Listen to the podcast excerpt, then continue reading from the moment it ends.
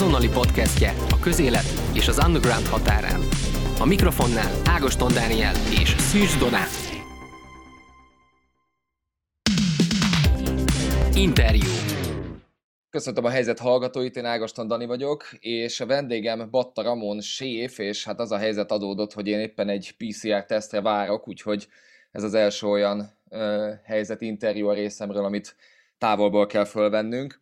Úgyhogy, ahogy mondtam, Batta Ramon séf a vendégünk, aki hát gerilla séfként talán definiálható, ezt mondhatom így? Igen, ö, volt pár gerilla akció, volt pár ö, nem bejelentett kitelepülés az utóbbi pár évben. Elég izgalmasak voltak. Ja, mondhatjuk így. És ez mit akar pontosan? Volt egy helyszín, ahova szerettünk visszajárni. Ez a északi összekötő hídnak a budai oldala, ahol indul a római part, ami igazából szerintem vendéglátósoknak még nem felderített rész, vagy nem tudom, hogy miért nincs ott még egy büfé, vagy bármi ilyesmi, mert sok biciklis, meg autós, meg kutyasétáltató járkál arra, de, de hogy nincs még ott semmi a környéken, és a híd alatt igazából mi mindig felállítottunk egy grillt, ott sütöttünk, volt régen egy kis buszom, egy Transporter 3-as, és akkor abból átalakítottuk, volt benne sörcsap volt a anyósülésen, hátul a csomagtartóba be lett rakva a DJ pult, ott a Pepsi-ék, Marciék játszottak, és közben meg a grillen én meg így forgattam a húsokat, meg takókat, meg minden ilyesmit. És akkor igazából így nyitott volt, volt neki esemény csinálva, szóval, hogyha jöttek emberek, akkor így az esemény miatt az nagyon szuper volt, mert főként haverok, meg ilyesmik látogattak el, de volt, hogy járókerők így oda jöttek, tudod, hogy Jézusom, srácok, mi történik itt? Nagyon jó hangulat, és akkor így igazából ilyen, ilyen közösség volt az egész, szóval így mindenki jöhetett, ehetett, becsületkasszás volt, szóval, hogy ilyen nagyon szabad volt. Aztán most az utóbbi egy évben most így most már nem csináltuk, de ki tudja, lehet, hogy a jövőben lesznek még ilyen megmozdulásaink. Hány olyan vendéglátós ismerősöd van, aki most munkanélküli? Egészen sok, akár szakács, vagy akár felszolgáló pultos ebben a szférában. Azért a vendéglátósok, legalábbis akiket én ismerek, persze csak egy részét ismerem, a hasonszűrűeket, mint én, de szerencsére azért így, így feltalálják magukat, másban elhelyezkedtek, vagy elkezdtek kitanulni egy másik ilyen szakot, hogy egy kicsit szórakoztassák magukat. Úgy látom, hogy annyira még nincs meg az a nyomás, hogy ilyen izé otthon ülnek és szomorognak, és várják, hogy úristen, mikor mehetek már újra konyhára. Talán a, az érzés miatt mennének már visszadolgozni hogy így újra ott ássanak a konyhán, és belelendülhessenek, és elnyomhassák ezt a 12 órás szervizt. Ez ilyen, ja, ilyen kicsit átértelmeződött szerintem bennük, rájöttek, hogy szeretik a szakmájukat. De ez furcsa, mert úgy hangzik, mintha nem lenne annyira tragikus a helyzet, mint amennyire mondjuk a hírekből halljuk. Vagy ezt nem látod ennyire borosnak? Igen, azért is mondom, hogy akiket én ismerek, mert lehet, hogy aztán van egy olyan réteg a vendéglátásnak, akik véletlenül nem tudtak elhelyezkedni, olyan helyen dolgoztak, ahol egyből kirúgták őket, és nem tudom, nem volt olyan szakmai tapasztalatuk, hogy tovább tudjanak menni, vagy éppen nem rugalmasak, és uh, annyira nem tudtak, uh, hogy mondjam, a helyzettel mit kezdeni.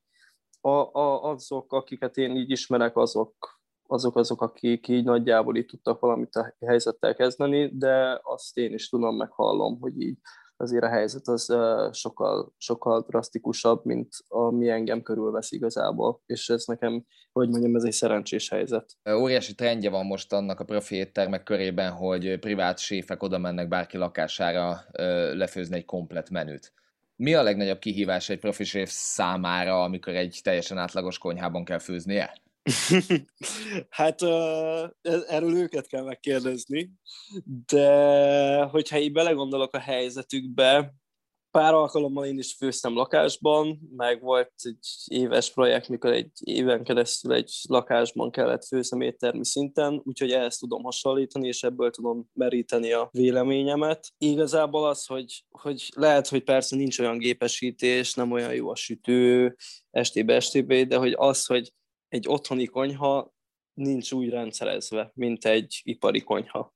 mert a szakács megszokja azt, hogy igen, a nem tudom, roslap fölött van a, a például a nem tudom, ilyen-olyan eszköz, csipesz, bármi, amivel azon dolgozik, viszont egy otthoni háztartásban meg azért így, hogyha még magával is viszi a cuccát, akkor is mire, mire kialakítja maga körül azt a, azt a helyzetet, ami kényelmes neki, azért ez az idő. Szóval, hogy ja, talán ez lehet legnehezebb, hogy ez működik egyébként? Tehát, hogy ez tud működni ez a, ez a dolog a, így a lockdown alatt, mondjuk erőmnek te látod felfutását ennek a trendnek? Én, én felfutását nem. Én szerintem ez így nem is volt boom benne, de hogy így azért így valamennyire rákapott egy réteg, és szerintem ennek a, ennek a, ez, ez, ennek a trend ez így is standál. Szóval, hogy itt, itt nincs az, hogy egyre többen magánséfet hívnak szerintem, hanem így, hogy ez így megmaradt annak, ami. Őszintén nem tudom, hogy milyen árakban mozog ez, de most, most talán egyre jobban az emberek próbálnak arra törekedni, hogy így minél több összekupargatott pénzt megtartsanak, és ne elköltsék arra, hogy így éttermi színvonalat vigyenek otthonra. Persze megvan ez a réteg, de azért a nagy közönség az, az nem az, nem ez. Igen, többnyire egyébként talán az ételkiszállítás az, amire ráfordultak a nagy éttermek is, és próbálják azt úgy hozni, hogy, hogy mint, hogyha, mint hogyha az étteremben lennének. Szerinted ez lehetséges egyébként? Ez megoldható valamilyen formában? Igen, az a helyzet, hogy ez szerintem óriási feladatot jelentett az éttermeknek, hogy megpróbálják legalábbis közelítőleg megpróbálják ugyanazt a minőséget produkálni, miután kivitte a futár, és felkerült a, a lakásba, és, és ott kitálalják, vagy nagy Isten dobozba leszik meg. Szóval, hogy igazából ez, ez nem tett jót a mai gasztronómiának minőség szinten, de mhm. az éttermek szerintem, szerintem sokat küzdenek, vagy küzdtek azzal, hogy, hogy belüljék úgy az ételeket, hogy, hogy kiszállítás kompatibilis legyen. Így szerintem nagyon sok minden játszott az, hogy milyen, milyen a halmazállapota az ételnek, mhm. milyen dobozba rakom. Ez, amúgy ez is egy külön külön mesterség volt szerintem, mire így felfedezték azt, hogy na ez a, ez a műanyag doboz, ez mondjuk 80 fokig még nem olvad szét, mondjuk 30 percig, szóval, hogy ez, ez egy játék és uh, ahol én megfordultam, ott tényleg az volt, hogy biciklis, saját biciklis futárokkal mentek a srácok, és a teszt az az volt, hogy forró víz lett belöntve minden egyes dobozba, amit kipróbálnak, a biciklis futár felvitte, került egy fél órás kört, visszajött az étterem, és megnézték a srácok, hogy na, mi történt, melyik dobozzal. Egy élő próbát kellett csinálni igazából. Az általad jegyzett gasztrotrás, ugye, amit, amit, amit viszel ilyen brandként gyakorlatilag, az a kapcsolatban úgy fogalmazták korábban, hogy, hogy a magyar vendéglátás megreformálása a cél. Na most hát ezt nyilván a koronavírus keresztbe is ütötte, vagy legalábbis ez reformálja saját magát ilyen szempontból, vagy újra kell ezt az egészet definiálni, de hogy erre szerinted még mindig szükség van, vagy szükség lesz? Mm, szerintem igen. Azért elkezdtünk olyan irányba menni, mint mint gasztro szerető emberek általában, hogy uh, rámentünk a fine diningra, rámentünk a kis porció, nagyon jó minőségű alapanyag, az nem biztos, hogy drágán, de hogy, hogy igazából ez lett a trend, hogy minél kisebb, annál drágább, viszont jó minőségű alapanyagból készült. Én, én dolgoztam egy-két helyen, ahol, ahol ezt a vonalat vittünk, bistro, fine dining éttermekben, ott én jól éreztem magam, óriási a nyomás a konyhán, de én nekem nem ez a vonalam, mégpedig azért, mert én egy kicsit át, elkezdtem átállni arra, hogy, hogy a, a főzésnek igazából a háttérsztoria, amivel a lelke az ételnek megszületik, az, az legyen erős, karakteres, és, és nem biztos, hogy, uh-huh. hogy az, az a jó, hogy a messzi jó alapanyagból dolgozunk. Én annak a híve vagyok, hogy környékbeli alapanyag, és, és szerintem azért esznek az emberek, hogy jól lakjanak, viszont hogyha mellette jó minőségű és finom az étel, akkor igazából így kerek a perec. Szóval én, én a gasztrotressel például, én is ilyen több, több fogásos menüsorokat csináltam, de hogy a végén jól lettek, jól ittak az emberek. Úgyhogy én, én ezt tartom fontosnak. Szerinted hogy áll a magyar ember a gasztronómiával? Ugye, amit mondasz, fine dining étkezés, az nagyon sokszor halljuk, hogy, hogy gyakorlatilag a tányér összepiszkolás a marha sok pénzért, ugye ez az átlag magyar így áll talán hozzá. Tehát, Általában így. Igen, igen. tehát hogy, hogy, hogy jellemzően azért szeretünk úgy állni az ételhez, hogy akkor tényleg egy ilyen jó nagy adag kaját, vagy legalábbis egy laktató étel adagot kapjunk azért, amit, amit teszünk. Szerinted ezt le kell -e küzdeni, meg kell -e változtatni, vagy, vagy, vagy egyébként ebben, ebben lehet, hogy igaza van a többségnek? Mm, szerintem a, a balansz jó, hogyha beáll. Ezt azért is mondom, mert hogy így ezért egy ideje tényleg ez van, hogy óriás adag, nem feltétlen a leg- legegészségesebb alapanyagokból, inkább zsíros, jó kis kraftos alapanyagokkal dolgozott a magyar ember, meg azt is szereti, amivel nincs is baj, mert van, az, van olyan szféra, van olyan munkakör, amihez igenis ez kell, viszont most már azért így, így annyit fejlődünk, hogy nagyon sokan irodában dolgoznak, nagyon sokan igazából nem végeznek annyi fizikai munkát, és őket igazából konkrétan megterheli ez a minőségű, meg mennyiségű étel. Úgyhogy azért mondom, hogy egy kicsit be kell állítani a balanszt, hogy, hogy jó, hogy megjelent ez a, ez a formája az étkezésnek, mikor kevesebbet és jobb alapanyagból, egészségesebb alapanyagból dolgozunk, mert hogy igazából így van választási lehetősége annak, aki nem feltétlenül síros ételt szeretne, vagy, vagy egy nehezebb ételt enni. Úgyhogy erre azt tudom mondani, hogy jó, hogy van, ez egy kicsit átalakítja a szemléletet, és akár a, nem tudom, akár egy átlagos kifőz, de lehet, hogy elkezd, el tud kezdeni jönni olyan irányba, ami, ami ezt támogatja.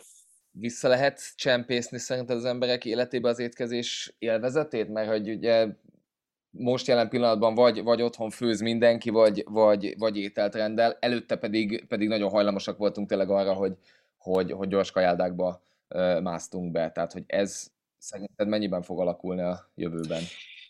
Szerintem amúgy élvezik nagyon jelenleg az emberek azt, hogy otthon főznek.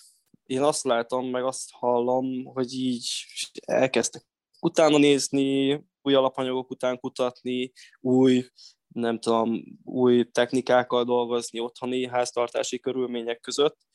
És szerintem ez egy tök jó program manapság, mikor éppen, hogy örülünk, hogy programunk van. Szóval az, hogy a csajammal egy bor mellett otthon főzhetek, az például ez egy ilyen, az egy ilyen eddig is tudott program lenni, de most meg ilyen, egy ilyen jó, jó szerepet tölt be, egy ilyen nemesebb szerepet egyrészt. Tudjuk, hogy mit teszünk, mit főzünk magunknak, nem gyors kajálába esünk be, hogy mondtad, igen, úgy csomószor velem is előfordul. Az alapanyagot én vásárolom meg, dumálok a piacon a nénivel, ez szerintem egy csomó mindenkinél előfordult, másrészt költséghatékony. Úgyhogy, úgyhogy ezt a részét szerintem nagyon szeretik az emberek. Az ételrendelés az, ahogy mondtam, nem tett jót a gasztrónak, és nem csak amiatt, mert nem lesz olyan a minősége az ételnek, mire kimegy a lakásba az a, a vásárló asztalához, hanem amiatt is, mert hogy azt látom, van pár voltos ismerősöm, és beszélgettem velük, hogy így tényleg a nagy cégek dübörögnek nagyon, és a McDonald's meg a Burger King előtt áll a sor, a volt futárok sora, mert hogy igazából így az ember, aki vásárol otthon és a voltot nézi, nagyon-nagyon kevés információt kap meg a, az étteremről, amivel, ami, ami mondjuk lehet, hogy egy normális helyzetben, mikor nincs pandémia, akkor is sétál az utcán, megtetszik neki, mondjuk tetszik a terasz kialakítás, vagy bármi ilyesmi, nagyon sok ilyen arculati dolog lehet, ami egy vendéget mondjuk csalogatja, most viszont nincs. Csak azt látja, hogy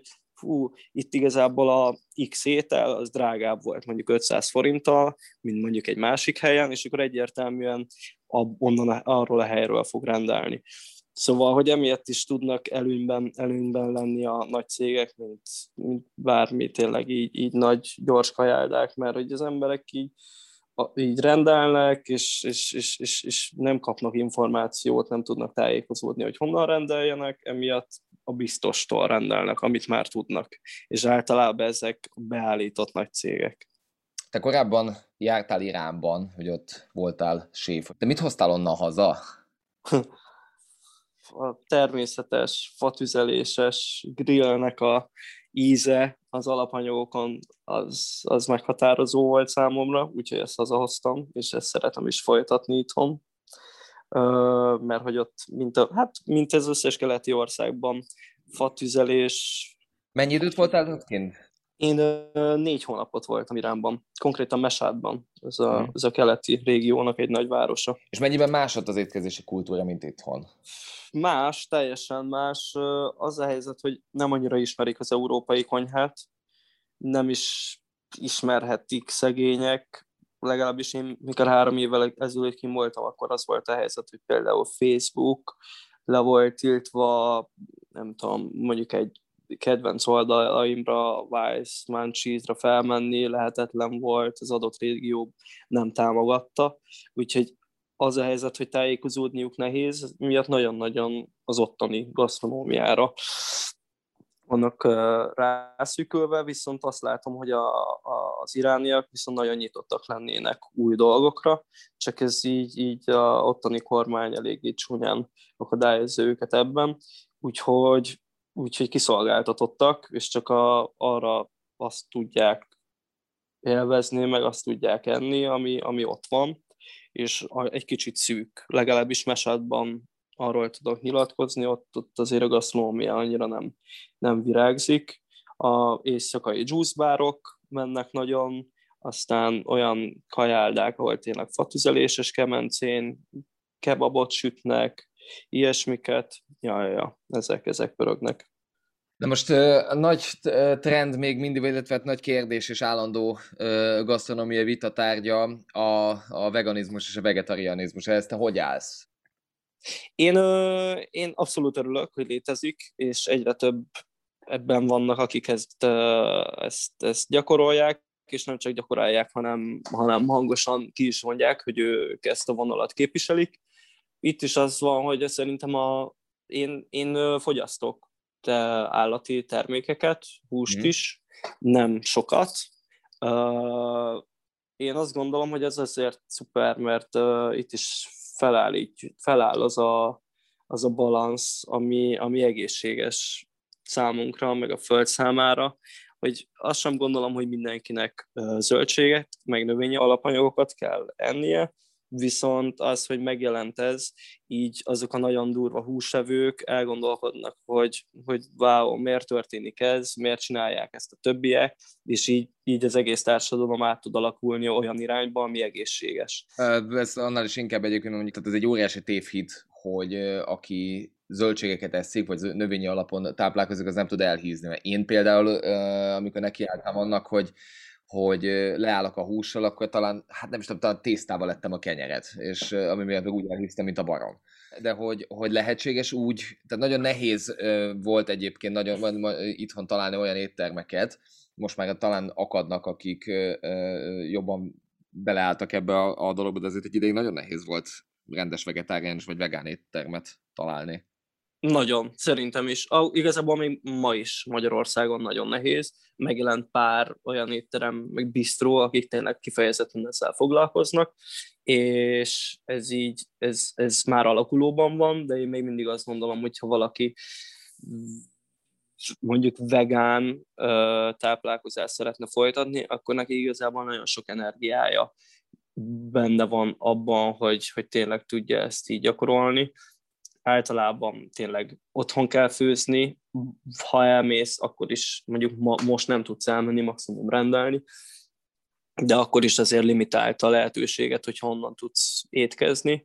Úgyhogy, úgyhogy ma Magyarországon szerintem, aki ezt csinálja, az, az, az annak tényleg nagyon sok munkája benne van, hogy ezt tudja csinálni, amíg, amit igazából én nagyon tisztelek bennük. Ja, és annyit hozzáteszek, hogy én is így eszegetek húst, meg növényi, vagy állati alapanyagokat, de hogy én is azért eléggé elősen elkezdtem fókuszálni arra, hogy, hogy növényi tápanyagokat vigyek be, és... Egyébként a veganizmus egy nagyon nehéz dió, tehát azért akárhogy is nézzük, hogy, hogy hát nem, vagy... De, de, de, de, de, nagyon sok kutatás szerintem mindenkinek, hogy, milyen irányba menjen, miből kell csinálni a növényi sajtot, mi az, amit fermentálni kell, hogy olyan finom íze legyen, mert hogyha igazából nem mész utána, akkor, akkor tényleg nagyon szűk a skála, amiből táplálkozol. Úgyhogy ez nehéz. Lehet ezeket a pótlásokat egyébként úgy megcsinálni, tehát vagy ennek, ennek van, van-e elég régi hagyománya ahhoz, hogy tényleg ezeket a, a, a megszokott eddigi állati eredetű dolgokat úgy pótoljuk, hogy, hogy, hogy az ehető legyen? Mert azért lássuk be, hogy, hogy mondjuk egy, a veganéz esetében, vagy mondjuk néhány vegán sajt esetében olyan rettenetes dolgokat lehet, rettenetes dolgokba lehet belefutni, hogy hihetetlen. Igen, pár dolggal én is próbálkoztam. Mm, növényi tejek, növényi joghurtok, és ebből sajtok, ból próbálkoztam csinálgatni pár dolgot. Hát az helyzet, hogy mindig úgy kell ennek az egésznek neki állnunk, hogy annak tudatában kell lennünk, hogy sosem fogjuk tudni megcsinálni azt, mint az eredeti. És nem is kell, csak szerintem csomóan abba a hibába esnek, például az, hogy azt mondják, hogy vegán kolbász, vagy bármi ilyesmi kifejezés, szerintem ott már bukik a dolog, mert hogy akkor az ember azért így abban nőtt föl, hogy evet, tegyük fel a kolbászt, és akkor onnantól kezdve azért benne van a fejébe, és valamilyen elvárása van attól a terméktől, amit készítenek, vagy ő, ő készíti otthon vegán kolbászként, és ott, ott már azért félig elbukott a dolog, hogy így megeszem, mert vegán vagyok, amúgy finom, csak nem lesz az az élvezeti értéke. Én azt gondolom, hogy valami a vegánoknak új ételneveket kéne kitalálniuk egyszerűen. és akkor meg lenne az, hogy azt mondják egymásnak, hogy a nem tudom, X étel, és hogy ezt képzeld, ezt így készítettem. És akkor egyszerűen nem lesz egy ilyen benyomása, hogy ő valamit reprodukálni akarna, hanem ő, ők már, ők igazából büszkék is lehetnének arra, hogy ők kitalálták konkrétan ezt az ételt, ami vegán. Neked mik a terveid a, a jövőre nézve? Tehát, hogyha ha bármi elindulhat most már, talán valamikor azért uh-huh. gondolom azért tervezel. Úgy a Káli medencébe is láttam, hogy van valami terv. Igen. Úgyhogy ezekkel mi a helyzet? Igen. Itt én nagyon szerencsés helyzetben voltam. Igazából speciális helyzetnek mondhatjuk, mert sok, szóval a vendéglátószférában én pont jókor voltam, pont jó helyen, ami végre egyszer előfordult a világom velem, hogy hogy egy konyhának az üzemeltetését átvettem a Káli medencében, és ezt fogom továbbvinni. Nagyon-nagyon bízom benne, hogy, hogy kerthelyiségek, nagy szabadtéri terek vidéken nyithatnak, és, és, és tudjuk csinálni a kis fatüzeléses tüzes konyhánkat ott lent Káli medencében. Szerinted bent tarthatóak az emberek egyébként? Most már egy, egy éve vagyunk ebben benne pont idén, tehát hogy, hogy látod, hogy, hogy mennyire tartható az, hogy az emberek ezt a nyarat is bent töltsék a lakásban. Nem hiszem. Mármint, hogy lehet, hogy meg, meg lehet csinálni, meg otthon is maradnának, csak egyszerűen már szerintem elkezd átmenni abba a stádiumba, amikor így konkrétan egészségkárosítás történik, hogy, de hogy lelkileg, meg ki tudja, lehet, hogy testileg is nem hiszem, hogy egészséges ennyi időt otthon tölteni. Bízom benne, hogy, hogy nem, nem ez lesz a helyzet, és nem kell otthon maradni egész nyáron, mert szerintem nagyon sok rossz dolgot fog szülni ez a dolog. Nagyon javaslom igazából mindenkinek, hogy minél többet vidéken legyen, minél többet időt vidéken töltsön. Engem például nagyon-nagyon feltölt. Várom, hogy leköltözzek. És um, szerintem mi vár a vendéglátóiparra a koronavírus után? Nehéz megjósolni, ugye? Uh, szerintem nem lesz az, mint régen volt. Mármint, hogy fognak nyitni helyek valószínűleg, kocsmák, éttermek, minden ilyesmit, csak most így az emberek annyi idő eltelt, hogy el, elkezdtek gondolkodni azon, hogy így, ha otthon főzök, és otthon iszom meg a boromat, akkor mondjuk tök sok pénzem maradt, tegyük fel egy kirándulásra, ami szerintem tökre felértékelődött, egy jó kis természetjárás, és szerintem egy kicsit olyan szinten átalakul, hogy az emberek most így lehet, hogy nem az 1500 forintos rumot vagy a viszkit fogják megvenni a kocsmában, hanem tegyük föl minden második alkalommal, ami eddig minden egyes alkalommal történt volna. Hogy én azt látom, hogy ez ilyen irányba alakul, ami valahol tök jó, valahol meg igazából valamit elvesztünk. Batta Ramon volt a vendégem. Köszönjük szépen, hogy rendelkezésre álltál.